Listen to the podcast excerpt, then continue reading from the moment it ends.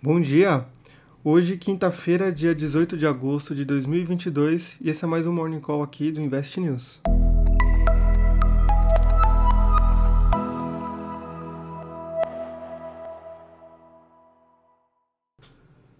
Como de costume, os mercados da Ásia refletem hoje o ânimo das bolsas globais de ontem, que sofreram com quedas enquanto aguardavam a divulgação da ata do Comitê do Mercado Aberto do Fed, o FONC, que é o equivalente ao nosso Copom aqui. No fechamento do pregão, o índice japonês Nikkei teve queda de 0,96%, o índice de Hang Seng com queda de 0,8%, o índice de Xangai com queda de 0,46%, o de Taiwan com queda de 0,44% e o sul-coreano KOSPI com queda de 0,33%. E os mercados europeus se recuperam hoje após a divulgação de ontem da inflação do Reino Unido, que registrou uma alta acumulada em 12 meses de 10,1% no mês de julho. Hoje foi a vez da divulgação do índice de preços da zona do euro, que influenciou o desempenho dos mercados, e os dados dessa inflação da zona do euro mostram uma alta de 0,1% nos preços no mês de julho, em linha com o esperado pelo mercado. Alta acumulada em 12 meses passa de 8,6% registrado em junho para 8,9% registrado em julho. O resultado também fica em linha com as expectativas de mercado, mas ainda assim marca um novo recorde para a inflação na zona do euro.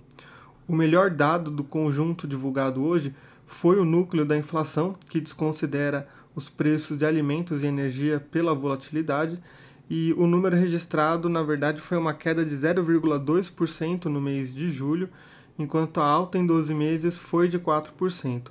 E ambos os resultados vieram em linha com as projeções de mercado. Já nessa manhã, o índice alemão DAX operava com uma alta de 0,7%, o índice britânico FTSE com queda de 0,06%, o francês CAC com alta de 0,44% e o índice Eurostox com alta de 0,36%. Falando agora dos Estados Unidos, depois dos principais índices por lá fecharem em quedas de pelo menos 0,5% ontem, hoje os pré-mercados indicam um tom positivo para o dia, já que muitos analistas acabaram considerando que a ata do FONC mostrou que o Fed deve basear suas decisões de política monetária em dados econômicos que indiquem aceleração ou desaceleração da economia do país. Como a ata foi escrita no dia 27 de julho, as informações sobre as vagas de trabalho criadas nos Estados Unidos no mês de julho no relatório do payroll ainda não haviam sido divulgadas. O payroll, que foi divulgado no dia 5 de agosto, registrou uma criação de 528 mil novos postos de trabalho, resultado que superou com folga as expectativas de criação de 250 mil postos de trabalho pelo mercado. E também acabou indicando o, que o mercado de trabalho nos Estados Unidos segue a todo vapor, mesmo com a alta de juros até o momento. Os pré-mercados nos Estados Unidos estavam operando com leves altas no começo dessa manhã, com o índice Nasdaq com alta de 0,03%, S&P com alta de 0,08% e o Dow Jones com alta de 0,09%. E os mercados também devem repercutir a divulgação dos pedidos por seguro-desemprego nos Estados Unidos, que, de acordo com as expectativas de mercado, devem somar 265 mil novos pedidos na semana passada, resultado praticamente inalterado em relação aos 262 mil da semana anterior.